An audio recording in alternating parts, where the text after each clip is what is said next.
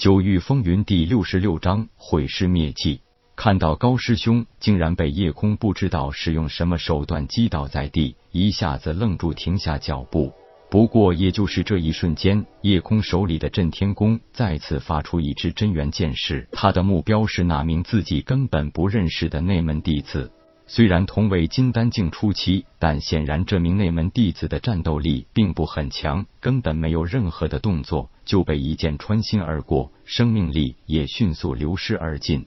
林帆还算反应迅速，立即转身逃走。可是他想不到，迎面一个牛犊子大小的怪兽一头撞在他肚子上，扑通一下，林帆被直接撞得飞出去两丈远，摔倒在地上。叶空根本没有给林帆留下任何辩解或者反应的机会，迅速七进，依然是不遗余力的使出指点江山，直接贯穿了林帆的咽喉，结束了他年轻而贪婪的性命。林帆早在两月前就对自己做出了必杀的行动，这是第二次。如果自己留下他，不但难以保证他日后不会继续陷害自己，更是很难给宗门一个交代。这不但是叶空第一次与人交手，还是第一次杀人，而且还一次性杀死三个人，这让叶空的内心难免产生剧烈的波动。看着尸体咽喉上的血痕，叶空心里出现一丝恐慌和难以言喻的感觉。他在此之前甚至都没有击杀过妖兽，如此面对面杀人，而且是如此一击毙命，他自己都没有想到，在面对剑意小城和真元剑士的攻击下。甚至连金丹境中期武者连还手的机会都没有，就被自己快速斩杀了三个人。他感觉得到杀人没有任何快感，更没有任何成就感。虽然知道不杀死对方，对方是不会放过自己的，还是会有一些惆怅和失落。没有谁第一次杀人心里不会产生波动。武道之路其实很多时候都是不断的杀戮推进的。虽然我们并不应该提倡大肆杀戮，但是太多时候杀戮很难避免。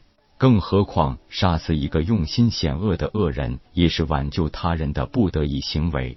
问天及时的对夜空进行开导，听了问天的话，夜空点点头道：“如果不是那一瞬间，我想到不杀死他们，很可能会对池琴和铁牛都造成不可预料的伤害。我也许真的不一定能如此果决的出手。”主人的悟性很高，竟然达到异的小成境界。不过对您来说有点快了，因为就算你可以利用异来顺利击杀一个灵海境武者，但是由于你自身修为或肉体强度达不到防御的效果，你还是会被对方命中前的反击所反杀。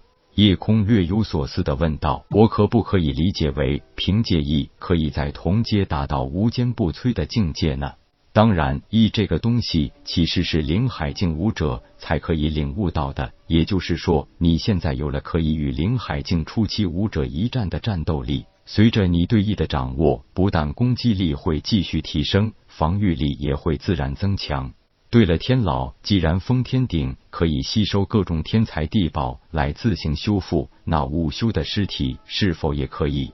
神海内，问天坏坏一笑道。主人只要把尸体送进封天顶第一重天空间内就行，直接可以让他们尸骨无存，毁尸灭迹的神器。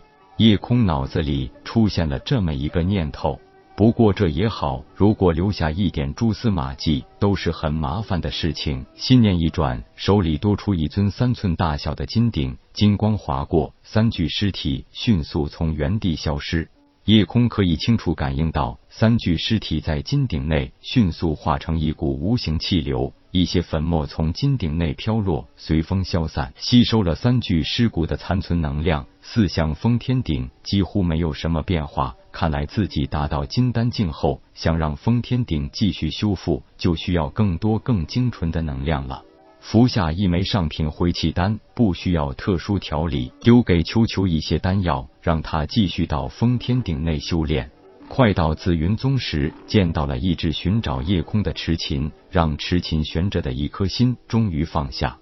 为了不让痴琴过多的担心，夜空并没有隐瞒击杀高师兄三人的事实，并且告知痴琴自己已经顺利突破金丹境。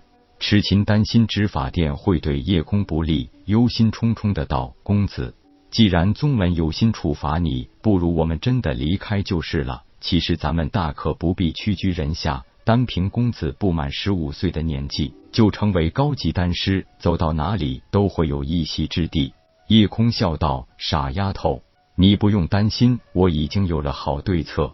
加入紫云宗，就算成为内门弟子，只要没有拜入哪一个人门下，严格上讲，咱们就不能算是紫云宗真正的弟子，可以随时宣布离开或转投别的宗门势力。”我觉得这一次林帆倒是帮了我一个大忙，可以让我名正言顺进入内门，并受到他们的重视。